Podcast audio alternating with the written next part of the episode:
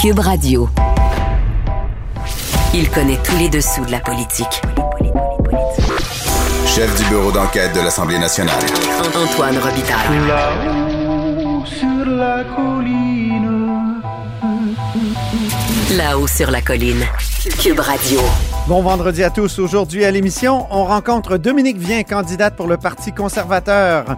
Lorsqu'elle était ministre de Jean Charest et de Philippe Couillard, elle a appuyé le maintien du registre des armes à feu par le fédéral et a aidé aussi à sa recréation, la recréation d'un registre au Québec. Quelle est sa position aujourd'hui sur cette question brûlante, alors que son nouveau parti a toujours été en faveur d'un contrôle moins serré des armes à feu? Aussi, la correspondante Geneviève Lajoie nous présente sa revue de la semaine à partir des rubriques Nouvelles sous-estimées, Pétard mouillé, Vainqueur de l'ombre et Prix Citron. Mais d'abord, mais d'abord, c'est l'heure d'écouter quelques notes de rock bien pâteux, ce qui annonce notre rencontre quotidienne avec Rémi Nadeau. Cube Radio. Les rencontres de l'heure. Rémi Nadeau et Antoine Robitaille. La rencontre Nadeau-Robitaille.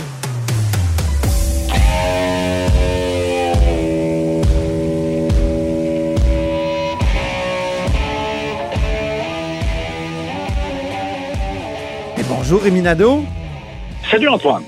Rémi Nadeau est amateur de rock lourd, expert en steak, tarte au sucre. D'ailleurs, il va donner ses prix steak et tarte au sucre aujourd'hui. Et ah oui, accessoirement, chef de bureau parlementaire à l'Assemblée nationale. Donc Rémi, commençons tout de suite par le prix steak. Alors, on s'en était parlé un petit peu cette semaine. Je décerne le prix steak bien consistant, bien savoureux à Ariane Mignolet, la commissaire à l'éthique de l'Assemblée nationale. Ouais. Euh, alors, Maître Mignolet, c'est une boue. Euh, elle a fait preuve de courage, je trouve, de ténacité et de beaucoup de droiture euh, en ne cédant pas à la pression et en faisant en sorte que tous se conforment au code d'éthique de l'Assemblée nationale, y compris le ministre qui était récalcitrant, Pierre Fitzgibbon. Alors, pour retrouver son poste à l'économie, euh, Pierre Fitzgibbon a dû vendre euh, ses parts dans deux entreprises euh, qui euh, faisaient affaire avec l'État. Et euh, on se rappelle que quand il y a eu le, le- le dépôt de son rapport, euh, François Legault avait dit la première fois, la première fois quand il y a eu euh, une réprimande euh, à M. Fitzgibbon pour avoir rencontré son ami lobbyiste à ce moment-là, Oui. les caquistes et On l'oublie parce qu'il y a eu plusieurs rapports sur Fitzgibbon. oui, c'est ça. À ce moment-là, euh, François Legault et les caquistes avaient voté euh, en faveur du rapport de Maître Mignolet. Euh, Ça, que- voter en faveur, ça veut dire accepter les conclusions. Donc, euh, Exactement, c'est ça. Mais on acceptait de fois- blâmer Fitzgibbon. C'est ça. Mais là, la deuxième fois, quand euh, M. Legault a dit là, on trouve que ça va trop loin, que M. Fitzgibbon n'a pas commis de faute, qu'il n'est pas en conflit d'intérêts, là, on, se trouvait comme à contester euh, son verdict, euh, ses conclusions. euh, et euh, c'est-. Tu sais, moi, je trouve que c'est quand même, c'est beaucoup de pression. M. Legault disait il faudrait revoir les règles, tout ça. Tu sais, il aurait pu. Euh, par la suite, lorsqu'on on lui a demandé de se repencher sur la situation de M. Fitzgibbon, elle aurait pu décider euh, de se montrer plus euh, Accommodante. conciliante, Ouais. accommodante et conciliante. Voilà. C'est pas ça qu'on veut, c'est pas ça qu'on veut. On veut un vrai chien de garde Ben oui. qui, sans égard à qui est impliqué ou à l'importance du ministre ou à son poids dans le gouvernement, peu importe, qu'on applique de la même façon les règles pour tout le monde. Alors, c'est ce qu'elle a fait, c'est ce qu'on souhaite. Euh, et dans ce temps-là, on ne s'ennuie pas. Puis là, tu sais, je ne vais pas euh, manquer de respect, mais on ne s'ennuie pas du premier commissaire à l'éthique, euh, Jacques Saint-Laurent, qui lui euh, disait euh, dans ses rapports, la personne a comme contrevenu aux règles, mais c'était pas dans des mauvaises intentions, donc il n'y avait pas de réprimande. Bon, alors. Il moi, était bien fin dans le fond. oui, oui, exactement. Alors, je trouve que Maître Mignolet est parfaitement à sa place, Ouais. exactement de ce type de personne-là dont on avait besoin. Chapeau à elle. Elle a mon steak pour cette semaine. Elle profite donc euh, de l'indépendance de cette fonction-là qui a été conçue comme telle et nommée par l'Assemblée nationale. Puis, euh, c'est pas tous les titulaires de ces fonctions-là qui comprennent ça. Euh, donc, euh, prix, tarte au sucre, il est remis à qui? pour ça qu'il faut rappeler aux auditeurs que c'est pour toujours un, un moment qui nous a fait sourire. Et écoute, cette semaine, moi, qu'est-ce qui m'a fait bien rire, c'est lorsque, c'est mercredi, lorsqu'on a appris que M. Fitzgibbon était de retour là, officiellement, euh, il y a Éric Girard qui avait pris la relève pendant ce temps-là, le ministre des Finances. Il avait, il avait cumulé la fonction aussi de ministre de l'Économie pendant euh, le purgatoire de Pierre Fitzgibbon. Et il est venu au micro pour répondre à des questions en marge du Conseil des ministres. Ça a été drôle parce qu'il avait dit euh, mon style était différent. Et un journaliste lui a demandé ben, en quoi votre style était différent de Pierre Fitzgibbon. Puis là, il a répondu ben moi, mon approche, c'est la rigueur, la transparence et j'écoute beaucoup. Mais là, ça a comme fait rire un peu tout le monde parce qu'on se dit, mais coudon, il est en train de dire que M. Fitzgibbon n'est pas transparent ou a pas de rigueur, tu sais. ça, ça a fait rire tous les membres de la tribune qui étaient présents. Et, euh, et euh, on lui, il y a des journalistes qui lui ont fait remarquer, puis là, il était, il était un peu mal à l'aise parce que euh, je pense que dans le fond, il cherchait pas euh, vraiment euh, à, à, dépeindre M. Fitzgibbon comme sous un mauvais jour. Mais il, il se décrivait lui mais c'est sûr que ça a fait rire tout le monde parce qu'évidemment, dans les circonstances, euh, alors que M. Fitzgibbon, lui, euh, a pris beaucoup ses aises avec la commissaire à l'éthique et tout ça, euh, ben, ça faisait un drôle de, de contraste. Ces deux, ces deux personnages, Fitzgibbon et Girard, qui sont assez candides finalement, chacun à leur façon. Oui, exactement. Et, et je ne sais pas si tu te rappelles, mais à la toute fin de la session parlementaire précédente, je pense que je pense c'est même à la dernière période de questions, si je me rappelle bien. Mais François Legault aussi avait fait rire les gens parce qu'il avait dit euh, que le plan A, c'était que M. Fitzgibbon revienne et que sinon, le plan B, ben, c'était qu'Éric Girard euh, cumulait les fonctions. Mais tout le monde avait ri dans le Salon Bleu parce que ils agaçaient Éric Girard en disant hey, t'es un plan B, t'es juste un plan B. Alors c'est drôle, c'est comme s'il y avait eu une certaine revanche dans ses propos. Rémi, tu termines cette semaine euh, de tournée des partis d'opposition par le Parti libéral. Tu es allé rencontrer des gens du Parti libéral. Oui, j'ai discuté avec des gens du Parti libéral et euh, je te dirais que c'est ceux qui m'ont paru dans les partis d'opposition, les libéraux, euh, les plus euh, enclins à aller outre les critiques de gestion de pandémie cet automne. On, du côté des libéraux, on estime que, bon, oui, là, il y a la quatrième vague, ils vont poser des questions, ils vont suivre ça, mais on, on dit qu'on sent beaucoup dans les préoccupations des gens euh, une certaine usure, là, tu sais, le, le, la pénurie de main-d'œuvre notamment. En fait, tout, tout ah, le monde s'arrange, mais il y en a beaucoup. Il y a des entrepreneurs pour qui, à un moment donné, là, les solutions temporaires peuvent, peuvent pas se maintenir dans le temps. Et euh, on commence à dire des fois, ben je sais pas comment je vais faire pour euh, pour plus tard. Puis tu sais, je sais pas comment je vais m'en sortir. Euh, et on constate ça pour plein d'autres secteurs, comme par exemple le manque de place en garderie. A des parents là, qui restent à la maison ou demandent l'aide des, des, des beaux-parents. Et tout, tout, le monde est comme un peu là, étiré, euh, étire l'élastique. Et euh, on entend beaucoup ce, ce type de discours-là. Et on veut vraiment apporter ces préoccupations-là cet automne. On veut tabler, pour reprendre un de tes termes, sur la lassitude des masqués?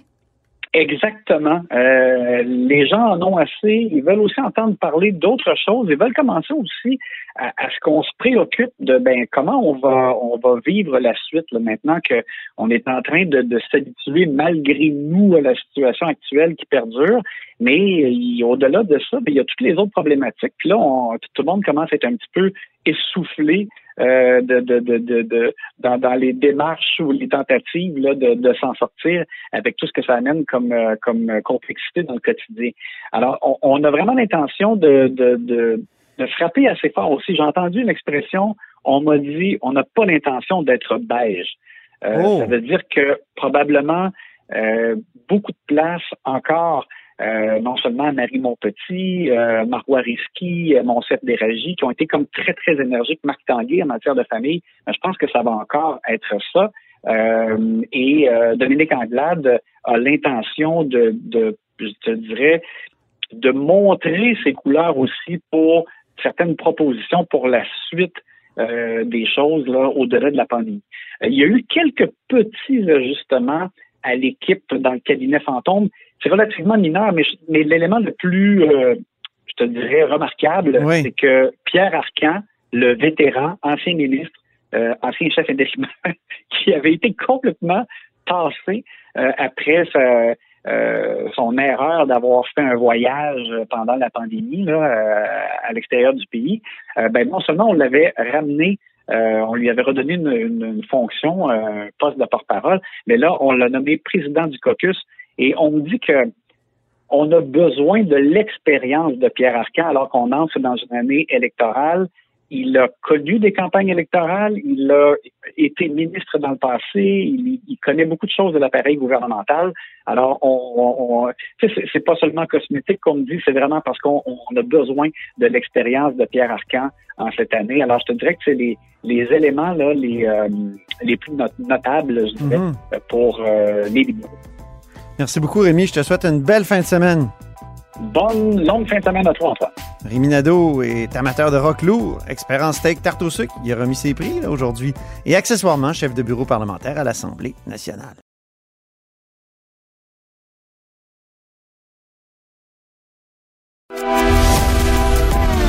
Grand philosophe, poète dans l'âme, la politique pour lui est comme un grand roman d'amour. Vous écoutez Antoine Robitaille. Là-haut sur la colline. Alors, ma prochaine invitée a été ministre du Travail, entre autres, dans le gouvernement Couillard. Et elle est candidate conservatrice dans Bellechasse, les Aides-Chemins-Lévis. C'est Dominique Vien. Bonjour. Bonjour, M. Robitaille. On vous a connu, on s'est connu en politique québécoise. Et pourquoi la politique fédérale, là, actuellement, dans, dans votre vie? Ben, je suis arrivée au moment dans ma vie où euh, cette occasion-là est arrivée. Des élections euh, se, se, pointaient à l'horizon. Euh, moi, je quittais l'emploi où j'étais. Euh, Monsieur Blindé a décidé, euh, de façon très rapprochée de l'élection, de ne pas aller de l'avant finalement. Alors, le téléphone a sonné. plusieurs discussions, il faut le dire, avec mon chum. Et puis, on a décidé effectivement que ce serait une bonne idée parce que c'est un secret pour personne. La politique, c'est une passion chez moi. Ça fait partie de mon ADN. Alors, et voilà, j'ai un coup de cœur aussi. Mais c'est quand même euh, assez différent. À Ottawa, euh, les responsabilités, tout ça. Puis là, le parti, c'est le Parti conservateur, c'est pas tout à fait le même alignement que le Parti libéral du Québec.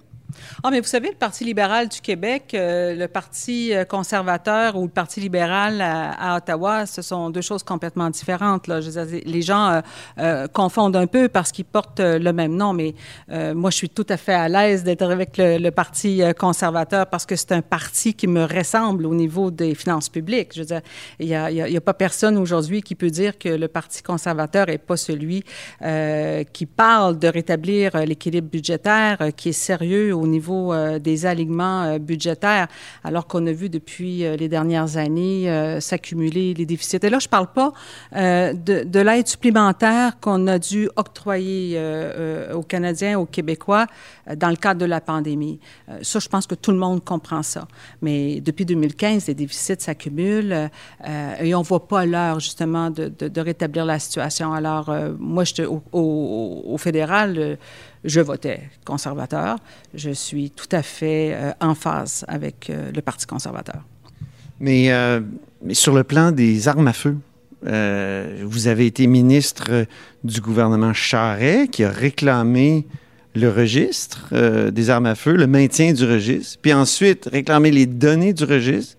Vous avez été ministre du gouvernement Couillard qui a établi le registre des armes à feu.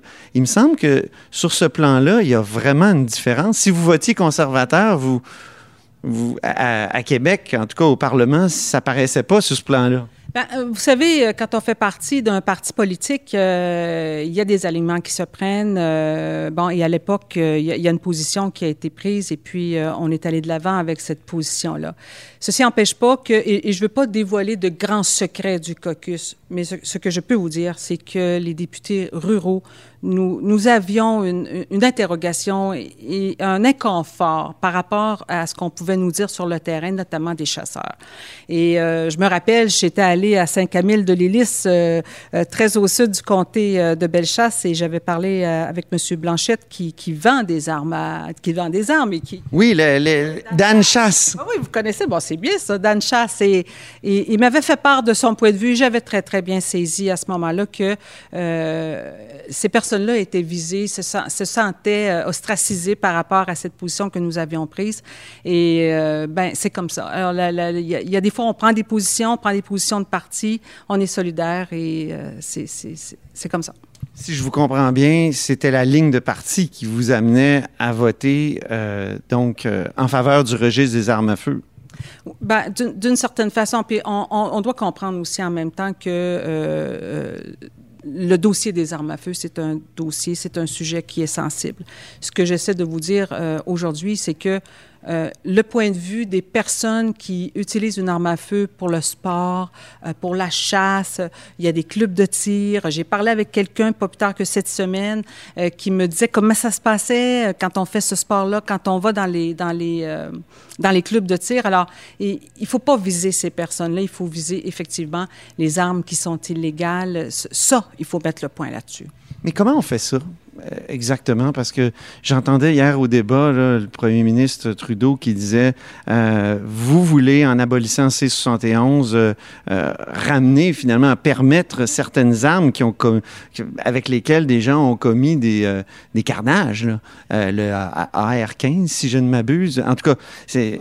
Je suis pas une grande spécialiste. là. Moi non plus. Ben oui, je suis pas une grande spécialiste, puis je, je voudrais pas non plus euh, étaler une science qui est pas la mienne là, mais euh, des armes d'assaut euh, euh, au Canada, euh, des armes automatiques dangereuses comme on, les comprend, ce ne sont pas des armes qui sont permises actuellement.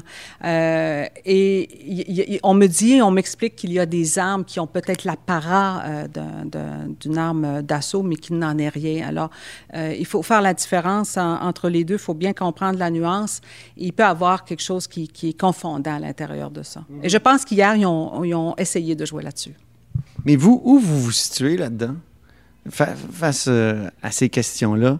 Est-ce que c'est la Dominique Vien qui, euh, finalement, écoutait beaucoup Poli se souvient comme ministre du gouvernement Charest et ministre du gouvernement Couillard? Ou est-ce que c'est euh, Dominique Vien qui suit Erin O'Toole, qui a finalement été devenu chef grâce à, un lobby, le lobby des armes? Mais je me, je me- bon, je, je me mets pas en contradiction par rapport à, à Polly, pas du tout. Là. Je, je pense qu'il faut, euh, faut avoir une conscience, il faut, euh, il faut être allumé sur ces questions-là.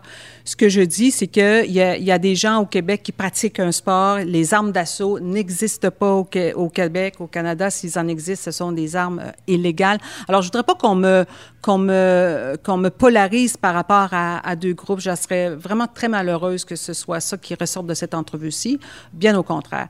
Je pense que euh, il faut faire attention pour ne pas confondre euh, les thèmes sur les armes d'assaut. C'est ce que je dis ici aujourd'hui. Mais les armes actuellement, c'est un problème à Montréal. Euh, comment on, règle ce problème-là? Il y, y a beaucoup de contrebande, il y a beaucoup d'utilisation, il y a beaucoup de fusillades. C'est quand même incroyable. Effectivement, c'est, je, suis comme vous, je lis l'actualité, je regarde euh, ce qui se passe actuellement, notamment à Montréal, et, et M. O'Toole le disait hier, il faut, euh, il, faut, il faut resserrer, il faut travailler de façon très étroite euh, avec la police, et il faut s'attaquer aux armes qui sont illégales et qui rentrent de façon illégale euh, au Canada. Il y a toutes sortes de détails, comme euh, là, euh, les gens de police se souviennent, ils disent que les conservateurs veulent faire en sorte que quand on a un permis d'arme à feu, on l'a pour toute la vie, que c'est pas euh, que, qu'on n'est pas obligé d'en, redemander. Euh, vous, euh, comment vous vous positionnez là-dessus? Je ne serais pas en mesure de vous répondre là-dessus très exactement au niveau des permis, euh, que- que- quel est le, le durée d'un permis. Je, serais embêtée de vous répondre là-dessus. Alors, tant- qu'à répondre n'importe quoi là-dessus, je pense que je vais, je vais, je vais pas répondre. Je suis pas capable de vous dire exactement c'est quoi la, durée d'un permis, si on doit en redemander. Euh, je, je, suis, pas capable de répondre là-dessus. Je comprends que vous ne vouliez pas être polarisé, comme vous dites, mais c'est un sujet qui polarise, puis vous êtes, vous là, vous appartenez à un camp qui a une position assez différente et qui a une base qui est assez différente de celle qui était la base du, du Parti libéral euh, du Québec. En tout cas, euh, la loi Anastasia, tout ça, on était vraiment, vous étiez vraiment au, sein des saints dans un, conseil des ministres qui prenait ces décisions-là. Puis là, vous vous joignez un camp qui, au contraire, dit qu'il faudrait peut-être euh, euh, desserrer les, les liens, laisser euh, peut-être plus libre cours aux armes à feu? Je pense pas que le Parti conservateur euh, souhaite euh, être laxiste dans ce dossier-là. Je pense que le Parti conservateur euh, souhaite effectivement laisser les gens qui aiment le, loisir de tirer puissent le faire et qu'ils ne soient pas ostracisés. Euh, les armes d'assaut au Canada, s'il y en a, elles sont illégales et elles entrent ici de façon euh, illégale. C'est ce que je dis aujourd'hui. L'autre grand dossier ici, c'est le, le troisième lien. Vous vous dites totalement d'accord avec euh, ce projet-là. Or, il n'y a pas vraiment eu d'études là-dessus. Puis, euh, j'ai lu des articles où vous disiez ça prendrait des études sur le troisième lien. Qu'est-ce qui vous a fait basculer dans le camp totalement favorable au troisième lien, alors qu'il y a eu une époque où vous disiez ça prend des études? Ah, mais c'est pas antinomique, c'est pas, ça va pas en, contradiction. D'abord, moi, j'ai toujours euh, appuyé le troisième lien. Euh, j'ai même mon petit carton. C'est dommage, je l'ai pas avec moi. Je vous l'aurais montré euh, lors de l'élection de 2018. Euh, Maintenant, je suis au, palier euh, fédéral euh, et on respecte les compétences euh, des provinces, évidemment, avec euh, le premier ministre Legault. Euh, il aura à faire les arbitrages euh, qui sont les siens dans, dans la conduite de ce dossier-là. Nous, ce qu'on dit, c'est à partir du moment où euh, vous souhaitez aller de l'avant avec le troisième lien, moi, personnellement, et comme futur député, euh, j'appuie et je l'appuyais et je continue de l'appuyer. Euh, ben, à ce moment-là, nous, on sera au rendez-vous pour appuyer financièrement ce, ce, euh, ce dossier-là qui est majeur, je le répète, majeur pour la rive sud de, de Québec. Certainement pour Québec, mais aussi pour, euh, et très certainement pour la rive sud. Si jamais le BAP euh, en venait à dire c'est un projet qui est néfaste pour l'environnement, est-ce que vous pourriez reviser votre, votre position ou vous êtes sûr et certaine que c'est un, c'est un projet nécessaire? Ah, moi, je suis convaincue que c'est un projet nécessaire. Je suis convaincue que c'est un projet nécessaire. Euh, maintenant, je vais laisser le gouvernement du Québec euh, faire euh, son travail dans ce dossier-là. Il nous a demandé, seriez-vous au rendez-vous? Nous, on répond oui. Nous serons au rendez-vous. D'ailleurs, nous sommes le seul parti à dire que nous sommes aux côtés du premier ministre Legault dans ce dossier-là et on va honorer cet engagement-là. Mais à l'époque, vous disiez il faut que ça soit à l'Est. Est-ce que. Oui, ben écoutez, euh, c'est euh, pas à l'ouest comme on l'entendait à l'époque là, mais euh, j'ai regardé le, le, le design. le- évidemment, ça a été présenté. Je me souviens plus quand exactement là, et euh, j'ai trouvé que ça que ça avait bien de l'allure euh, le tracé qu'on nous a euh, présenté. Alors c'est un un dossier qui évolue. C'est un dossier qui certainement va va être va continuer à être comment je vous dirais, évalué par le gouvernement euh, du Québec. Alors, moi, l'important, là, c'est qu'il y ait un lien, un troisième lien entre Québec et Lévis. euh, quel lien prenez-vous quand vous, vous allez sur l'autre rive? Je prends, euh, des fois, je prends le traversier et euh, le pont, un des deux ponts, effectivement. Quand vous alliez au Parlement, c'était quel lien? Je prenais, les, encore une fois, soit le traversier ou le pont. Oui, c'est ça. Hey, je me demandais, vous qui avez été élu avec Jean Charest, euh, est-ce qu'il aurait fait un bon chef du Parti conservateur? C'est un bon chef, M. On l'a, on l'a, on l'a beaucoup aimé, évidemment. Mais euh, mon chef aujourd'hui s'appelle Erin O'Toole. Et il fait non seulement un très bon chef, mais il fera un excellent premier ministre. Est-ce que Stephen Blaney, votre prédécesseur, en a assez fait pour les chantiers des vies? Hein, c'est un reproche qu'on lui fait souvent. euh, il y a eu des grands contrats sous l'ère Harper, puis euh, finalement, euh, les chantiers n'ont rien eu. Euh, Ben, je voudrais pas euh, jouer à la belle-mère, si vous me permettez, parce que je trouve ça un peu, un peu plate pour Steven, qui a quand même donné euh, 15 ans de sa vie au comté. Et il se retire maintenant. Pour avoir vu Steven à l'œuvre, je peux vous dire qu'il avait l'avenir du chantier à cœur. Vraiment. mais est-ce que le chantier aurait mérité des contrats? En tout cas, je peux vous dire une chose, c'est que le chantier d'Évis est un des meilleurs euh, en Amérique du Nord et on va s'assurer qu'il euh, ait euh, des contrats et que les gens de Lévis, notamment Bellechasse et les Échemins, puissent continuer à y travailler. Oui, il me semble que dans le temps, quand vous étiez au gouvernement du Québec, vous tapiez un peu sur la table parce qu'il n'y avait pas assez de contrats pour Ben, on en veut toujours plus là pour euh, les entreprises de chez nous parce que le chantier c'est extrêmement important là. Ça fait, euh, j'ai posé la question la semaine dernière ou il y a 15 jours, on me disait qu'il y a à peu près 700 employés euh, actuellement au chantier là. 700 employés à Lévis, je sais pas combien de milliers ça peut représenter à Montréal. Et les petites communautés dans Bellechasse, les Aides-Chemins et à Lévis, c'est euh, déterminant là, comme entreprise. Alors oui, le plus qu'on peut leur donner de contrats, euh, le mieux ce sera. Et comme député, c'est clair que je vais prêcher pour ma paroisse. Ça, on peut en être certain. Ben, merci beaucoup, Dominique Vien, pour cet entretien. Merci, M. Robitaille. Grand philosophe, poète dans l'âme, la politique pour lui est comme un grand roman d'amour. Vous écoutez Antoine Robitaille, là-haut sur la colline. Il y a de la joie. Bonjour, bonjour les hirondelles, il y a de la joie. Dans le ciel par-dessus le toit, il y a de la joie. Et, du Et bonjour, Geneviève Lajoie. ruelles, il y a de Bonjour, Antoine joie. Robitaille. Geneviève la Lajoie est correspondante parlementaire à l'Assemblée nationale pour le Journal de Québec et le Journal de Montréal. Et tous les vendredis, un de nos vadrouilleurs nous propose à tour de rôle sa revue de la semaine. Et c'est au tour de Geneviève et on commence par sa nouvelle sous-estimée de la semaine. Oui, sous-estimé en début de semaine, vous vous en souviendrez peut-être, peut-être pas. L'Hystério euh, a annoncé, la députée libérale, euh, qu'elle ne serait pas candidate aux élections de 2022. Bon, on est peut-être en campagne euh, électorale fédérale, mais, mais c'est quelque chose d'important pour la politique québécoise. On ne s'y attendait pas, bon, euh, mais c'est la première libérale à annoncer qu'elle ne sera pas candidate aux prochaines élections. Elle est âgée de 55 ans, là. Elle est toute jeune. Voilà, pour, pour une politicienne, c'est pas très âgé, effectivement. Écoute, c'est un bambin aux États-Unis. Les politiciens ont tous dans la 70 ans. Donc, euh, ce que ça signifie, c'est la première, c'est que l'année préélectorale est lancée au Québec, Antoine.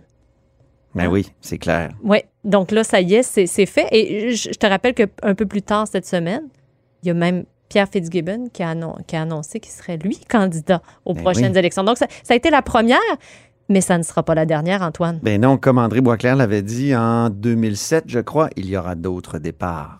Oui, effectivement. Il y aura d'autres départs. Et euh, en tout cas, pour avoir parlé à plusieurs libéraux cette semaine, ça se passe un peu particulièrement dans les partis politiques. Qui restera, qui ne restera pas. Euh, il y a un député libéral, euh, sous le couvert de l'anonymat, Mm. qui me racontait, Alerte confidence. qui me racontait euh, que, euh, comme à chaque élection, il y a une rencontre avec la chef. Dans ce cas-ci, c'est une chef, évidemment, Madame Anglade. Et puis là, bon, qu'est-ce que veut le candidat? Mais qu'est-ce que veut la chef? Et là, il y a une discussion autour de ça. Ça s'est passé cet été, hein, ces rencontres-là. Je pense qu'elle a- rencontré pas mal tout son caucus. Ben, elle a rencontré des gens, mais euh, les rencontres ne sont pas terminées. Il y en a qui, bon, leur réflexion personnelle n'était pas terminée. Ils doivent re-rencontrer euh, dans les prochaines semaines là, la chef, euh, qui, elle, doit dire aussi au- au- au- aux députés, ben, moi, ton comté m'intéresse pour présenter quelqu'un. Mhm. ou ben, j'ai besoin que tu restes, toi qui es un homme d'expérience ou une femme d'expérience. C'est ça. L'hystério, est-ce qu'elle part en claquant la porte? Ben, on lui a posé la question euh, lors de la conférence de presse qu'elle a, qu'elle a, qu'elle a donnée cette semaine. Euh, je pense que tu as un extrait, Antoine. Oui, j'ai un extrait, mais il faut avertir l'auditeur, c'est qu'on t'entend taper euh, furieusement sur ton clavier. Puis c'est très drôle. Je, je veux, je veux le laisser parce que ça, ça donne une idée de la manière dont on travaille. On écoute l'hystério. Mais je pars sans aucune animosité, aucune pression du parti, aucune pression de l'entourage de la chef, aucune pression de ma chef, aucune pression de mes collègues. Au contraire, je pense que Alors, on t'entendait vraiment taper. C'était une citation importante, je crois.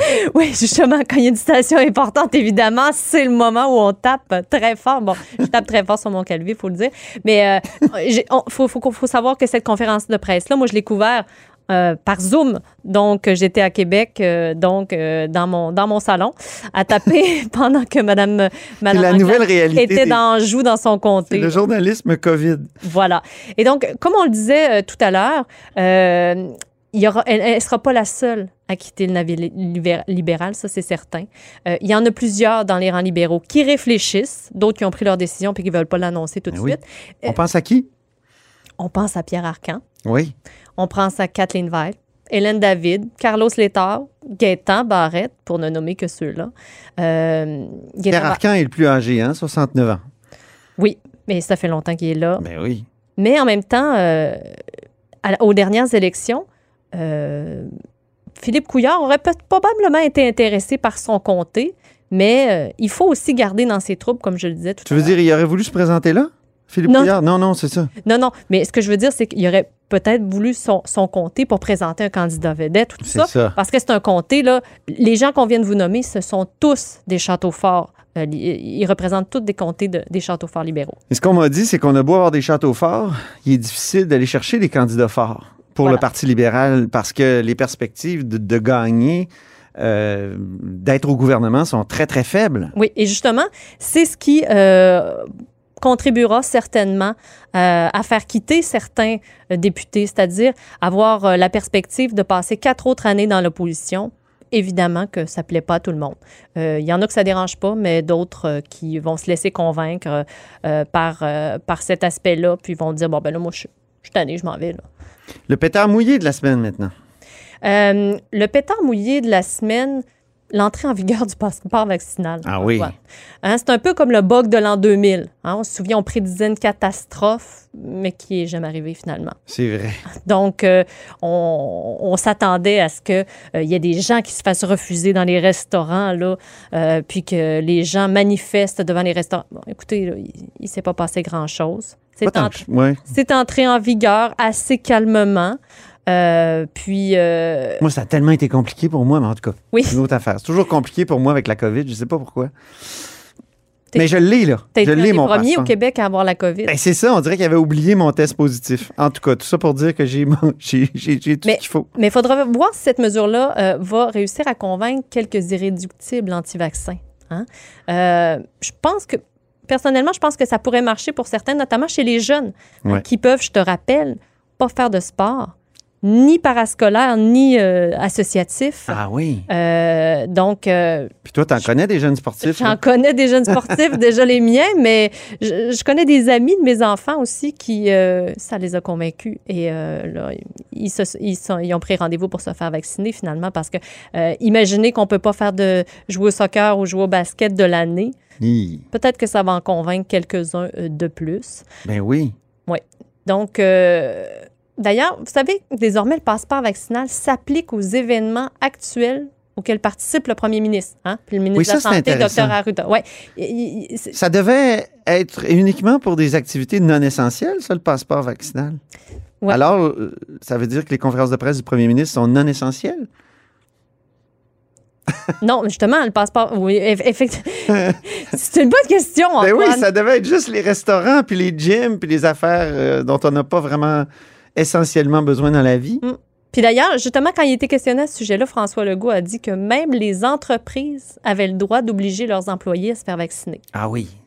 Mais son ministre du Travail, Jean Boulet, a, été, a dû recadrer le tir un petit peu. OK. On a un enregistrement de Jean Boulet. C'est un, encore un enregistrement, comment dire, qui, qui démontre le travail journalistique. C'est dans un couloir, puis c'est un de tes collègues là, qui est allé cueillir euh, cet extrait. On l'écoute. Il faut d'abord rappeler qu'il y a des droits fondamentaux qui sont prévus dans la Charte, notamment l'intégrité physique, la vie privée. Il ne faut pas porter atteinte à ces droits-là, à moins que ce soit véritablement nécessaire et à moins que le niveau de risque soit suffisamment élevé pour le justifier. Donc, ce qu'il faut dire aux employeurs, c'est qu'on n'a pas l'intention de s'immiscer dans l'exercice de leurs droits de gestion. Alors, rés- résume-nous un peu, Geneviève, parce qu'il y avait un petit peu d'écho. Légèrement. Mais on sent sur le terrain, hein? Voilà! On sent, voilà, sur le terrain. Donc, il a précisé finalement que le statut, le statut vaccinal, ça peut pas être un facteur de discrimination à l'embauche. Hein? On peut pas se rendre là. Puis ça peut pas servir de justification pour congédier quelqu'un. Donc, même si le premier ministre a dit ça, son ministre Boulay a été obligé de le recadrer un petit peu. Donc, ça coince un peu. Maintenant, le vainqueur de l'ombre, qui est-il? Oui, j'ai... de la semaine? J'avais pas d'autre expression que le vainqueur de l'ombre. Tu me diras si c'était quelque chose de mieux, mais euh, on a vu que Pierre Fitzgibbon a repris ses habits de ministre de l'Économie cette semaine. Après trois mois de purgatoire éthique, on se, souvient que euh, la, commissaire à l'éthique avait euh, déposé trois, pas non, excusez-moi, pas un, pas deux, pas trois, quatre rapports au sujet de la position éthique très difficile euh, de Pierre Fitzgibbon, qui devait vendre ses participations dans deux entreprises qui font affaire avec l'État avant de pouvoir réintégrer le sein des saints, c'est-à-dire le Conseil des ministres. Euh, donc, c'est une victoire finalement, on n'en a pas beaucoup parlé, mais cette semaine, c'est une victoire pour la commissaire Ariane Mignolet. hein. Vraiment? Il l'a pas toujours eu facile. hein, Je depuis- trouve que son poste s'en trouve et la fonction s'en trouve renforcée. Elle a réussi à, à- à vraiment faire plier un ministre du gouvernement. Oui, ça, ça a Ça, été long, ça a été ardu et ça a pris quatre rapports Ouais. Avant que le premier ministre, François Legault, et Pierre Fitzgibbon acceptent euh, la situation, c'est-à-dire, visiblement, il, contrevient au code. Mais tu sais, quand on veut des contre-pouvoirs, euh, on met toutes sortes de choses en place, des garanties d'indépendance dans la loi, tout ça. Mais parfois, les personnes qui occupent ces postes-là n'osent pas utiliser les contre. Je pense par exemple à Marcel Leblanc, qui était euh, directeur général des élections. Euh, je pense à Jacques Saint-Laurent, qui a été commissaire à l'éthique. C'est des gens qui faisaient très attention, comme s'ils n'étaient pas indépendants. Là, Ariane Mignolet a fait preuve d'indépendance. Elle a, elle a mis son pied à terre, puis elle a réussi à faire plier un ministre. Chapeau. Voilà, moi, c'est pour ça que je l'a- je l'appelle le vainqueur de l'ombre cette semaine, parce que c'est ça, on a entendu parler de Pierre Fitzgibbon. la- c'est la vainqueur. La vainqueur de l'ombre, Ouais. oui, en tout cas. Euh, mais tu sais, en plus, elle- comme je disais, elle l'a pas eu facile depuis le début. Je, je te rappelle que lorsque le libéral Pierre Paradis euh, avait été, euh, en tout cas, violait le code à l'époque, Absolument. euh, ça n'avait pas été facile non plus. Il s'en était pris personnellement à elle. Euh, mais elle n'a pas lâché et elle est revenue à la charge cette année pour faire euh, un quatrième rapport sur Pierre Fitzgibbon et ça, a convaincu le gouvernement de, régler euh, les, euh, les, petits conflits éthiques euh, de Pierre Fitzgibbon. Et là, le revoilà aux commandes du ministère de l'Économie. Donc, on- à suivre, voir s'il y aura d'autres conflits qui vont se présenter et auxquels Mme Mignolet devra s'attaquer. En tout cas, elle a établi un précédent dans la, non seulement dans l'espèce de jurisprudence qui se crée à travers les rapports, mais aussi dans l'attitude. Tout à fait. Puis maintenant, donc, c'est respect envers la commissaire à l'éthique. Voilà. Le prix citron de la semaine, Geneviève, à qui revient-il?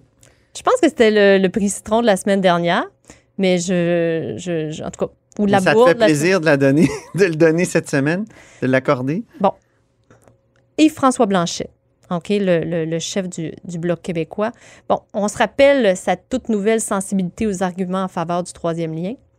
Mais cette nouvelle position-là, qui peut avoir l'air d'une manière de gagner des votes à Québec, bon, a été passablement critiquée. Vous l'avez vu un peu partout, notamment dans les rangs du parti frère, le PQ. hein. Les écologistes aussi, évidemment. Mais cette situation a mis de la pression sur Yves-François Blanchette, qui a paru irrité hein, cette semaine des questions des journalistes à ce sujet-là. Puis une attitude qui peut paraître arrogante aux yeux de, de certains. Et je j'aime pas citer d'autres euh, d'autres collègues euh, d'autres médias. Pourquoi pas? Ben pourquoi pas, mais je vais citer un tweet de Bernard Drinville Mhm. qui, selon moi, en dit long euh, sur... euh, Qu'est-ce qu'il a dit? Qu'est-ce qu'il a écrit? il a écrit, il a tweeté « Quand ma mère le trouve déplaisant, c'est que ça va pas bien. Pour le moment, elle vote encore bloc. » Ouh. Moi, j'ai bien aimé Thomas Mulcair, qui a dit Yves-François Blanchette est tellement habitué de s'écouter parler qu'il oublie parfois qu'il y en a d'autres qui écoutent. Ouais, et, et- et cette semaine, donc, il s'est fait poser donc, plusieurs questions, avec raison, sur une nouvelle position sur le troisième lien. Et euh, ça l'irritait. Et, euh, ah, mais avant d'être en politique fédérale, je vous rappelle qu'Yves-François Blanchette a été député et ministre à Québec. Mhm. Hum? Donc, nous, ici à Québec, on le connaît bien. Hein, Antoine?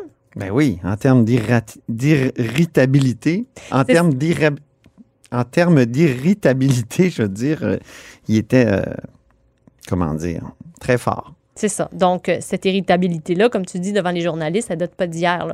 Il y avait parfois des échanges houleux ici aussi avec des journalistes à l'Assemblée nationale. Même ses collègues députés, je te rappelle, lui reprochaient son attitude frondeuse à l'époque. Certains d'entre eux lui avaient même accolé le surnom de goon de Mm. Pauline Marois à l'époque, lorsque la chef faisait face à une mutinerie au sein de son caucus. Je me souviens d'avoir écrit un texte qui s'appelait, qui, était titré le goon de Pauline Marois. Oui, ça m'avait attristé parce que tu aurais pu dire le dur à cuire. Voyons, mais c'était l'expression qu'avait utilisée à Ah. l'époque un de ses collègues députés pour Bon. le qualifier. Donc, ça donne une idée aussi de, de, de, de son passé. C'est- Mais disons qu'en politique, ça peut être utile. Je regardais le débat des chefs et j'ai écouté attentivement parce que j'avais une chronique à faire. Et franchement, Yves-François Blanchette a tiré son épingle du jeu. Il était efficace. Il y a eu plusieurs euh, flèches très empoisonnées à l'égard de tous les chefs. Il y en a réservé une à chacun, ou une ou plusieurs à chacun. Donc, euh, Donc, dans ce cadre-là, son attitude vois, par- est, c'est parfait. est- est parfaite. Mais c'est sûr qu'en point de presse, quand tu te fais poser des questions par des journalistes, c'est comme s'il n'acceptait pas que, que les questions soient posées. Hein? parce que les journalistes posent des questions à tous les chefs de parti, pas Ben seulement oui. qu'à lui. là. Indistinctement. Hey, merci infiniment, Geneviève Lajoie, puis bonne fin de semaine. À toi aussi. Au plaisir. Je rappelle que Geneviève Lajoie est correspondante parlementaire pour le Journal de Québec et le Journal de Montréal, ici à l'Assemblée nationale. Et c'est tout pour La Haut sur la Colline en ce vendredi. Merci beaucoup d'avoir été des nôtres. N'hésitez surtout pas à diffuser vos segments préférés sur vos réseaux. Et je vous dis à lundi. Cube Radio.